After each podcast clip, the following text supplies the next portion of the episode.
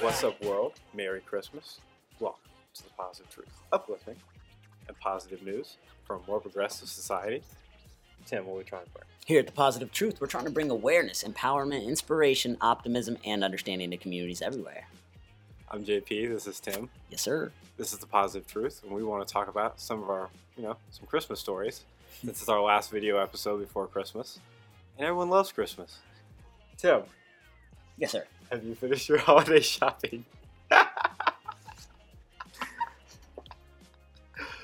No. Negative, Ghost Rider. I'll finish it today, though, because, you know, it's Christmas Eve and all. I think This comes out on Christmas Eve. yes. Man, or is it Christmas Day? Uh, let's check. Oh yeah, it does come out on Christmas Eve. Take that world. Tim won one. I'll take that. I feel like Tim wins a lot. He's just uh, selling himself as the underdog. Always. Always, man. Strategically smart, sir. Strategically smart. Unlike strategically waiting for the last second to do Christmas shopping. Touche. Touche. I see what you did there. But yeah, man, I do this every year, and I told myself not to do it this year. But I did like shop for Layla a little earlier. But you know, I'm always late for the wife. Sorry, babe. Jojo, edit that out for Tim's safety. no, it's all good, man. There's no secrets here. No, no, She knows how I roll. no, no. Edit that, please. Cut that. Just, I just Oh. added added bleeps. Add in bleeps. Tim talking bad about Edna again. please, please cut that too. But let's get to these positive news stories. So I have four, you have two. So I'll go ahead and start today, right? Actually, I have three, but two, of them are together, so I'll just knock these out really fast. So you know how you did a story not too long ago that uh, somebody basically paid for a lot of people's uh, items on layaway at Walmart. Mm-hmm. I had a couple celebrities that actually did that recently. Uh, Tyler Perry, who uh, paid off over 1,500 Walmart customers. It was over $400,000 that he gave. And uh, Kid Rock also did the same. It was uh, 350 way items worth 81,000 in uh, Tennessee. I thought that was pretty awesome. We all know, you know, people are going through tough times, and around the holidays, it's like the best time to give back because you know people need it. They don't expect it, and yeah, it's awesome, man. I, the whole thing was dope. There's a vi- couple videos I could share to the Facebook page. Um, Tyler Perry actually was like, "Man, I wanted to keep this, you know, anon- anonymous, but oh well, it is what it is." So he posted it to his Instagram page, and yeah, man, he's definitely uh deserves some kind of praise because, I mean, these these actors and entertainers that work really hard for their money. So the fact that they're they can afford to give back and they actually give back, it's amazing in itself. That is awesome. I feel like this happens. Like, I feel like this is the fourth time we've talked about it just this month. Exactly. It, it doesn't make it any less awesome. Exactly. Even if you go and buy like one thing off layaway, it doesn't make any less awesome than 350. It's just you doing what you can. It's awesome. It's the truth. What do you got for us, JP? I have Stockholm, Sweden, doing an awesome thing. They have billboards, and usually these billboards, since it's Christmas, nothing but advertisements. Buy this, buy that.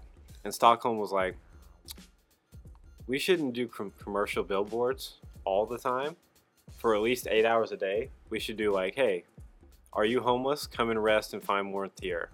Here's a distance. Here's when it opens. Here's how to donate. And they've been doing that with all their billboards. That's dope. That is dope, right? Man, that is, yeah, that's awesome. That's, man, that's that's got to be expensive. Billboards are expensive. It's worth it, man. It's Absolutely. what's giving back for the holidays. I'm liking that one, man. So, uh, yeah, I'll go ahead and jump over to my next one then. I have a, a kid, so I don't, what is his name? Cody Strubble. Whenever he was younger, he uh, got sick, had to spend months in the children's hospital, right? When he was five years old, he decided he wanted to do a, uh toy drive because there's a lot of kids in the hospital that weren't able to go home for Christmas, and he wanted to make sure they got a toy. So, gets out of the hospital when he's five, does his toy drive, you know, asks for donations from friends, family, at school, wherever he goes, and gets toys, delivers it to the local children's hospital. He's done it ever since then. He's now in third grade, and this year his goal was to collect 1,500, or 1,500 toys. And him and his dad are going to drive to different children's hospitals to give out to these toys that to these kids that aren't able to go home, man. And I thought that was pretty dope because a young man's doing it. He's been doing it consistently. I know we just had this conversation. Um, he's been doing it consistently for, you know, about what four years now, five years. That's pretty awesome. That's a lot better than what I was doing in third grade. Exactly, man. That ten thousand rule is uh ten thousand hour rule is applying to him for sure. When I was in third grade, I was concerned about uh, basketballs and Pokemon. So yeah, he's doing a lot better than I am. Yeah. I was, I guess. I definitely wasn't worried about basketball, man. I was faster than everybody then. it was probably true. eh, I think I, I took a couple L's back in the day. But what do you got for us, JP? I have a story of a Jewish man who dresses up as Santa Claus. Oh, interesting. So, the young man's name is Rick Rosel- Rosenthal.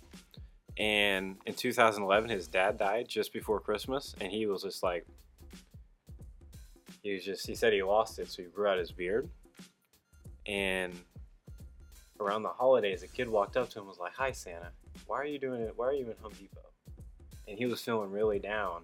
It was just like he smiled. He said it was like the first piece of warmth he had felt in just a long time. And he was like, he told the kid, he was like, shh, don't tell uh, anyone I'm getting the elf's tools.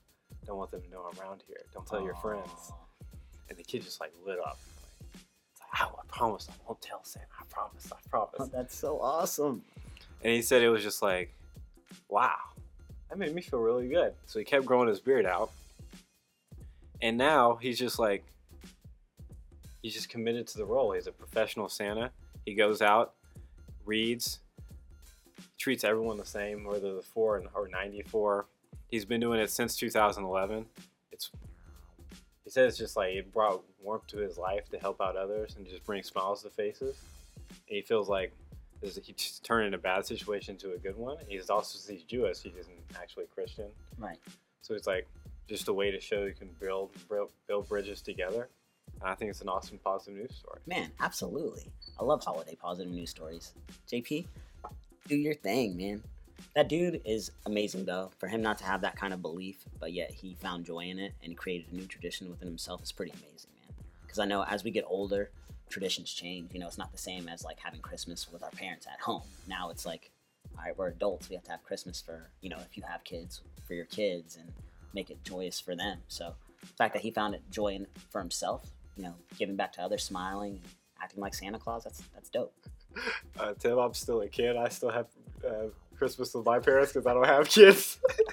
I don't have this kind of responsibility, sir. Man, this is I'm pretty excited for this one, man. My daughter, I get to play with her and stuff. I get off early on Christmas Eve too, so I'm just How did you pull that off? man, uh, a lot of people didn't want to work, and I told them I was like, man, I'll work all day. It's not a big deal. He's like, Tim, I got you, man. GM hooked me up, man. Gave me the morning shift. Nice. It's like, cool, cool. So yeah, I'm gonna do that, and uh, spend time with the family. I'm pretty excited.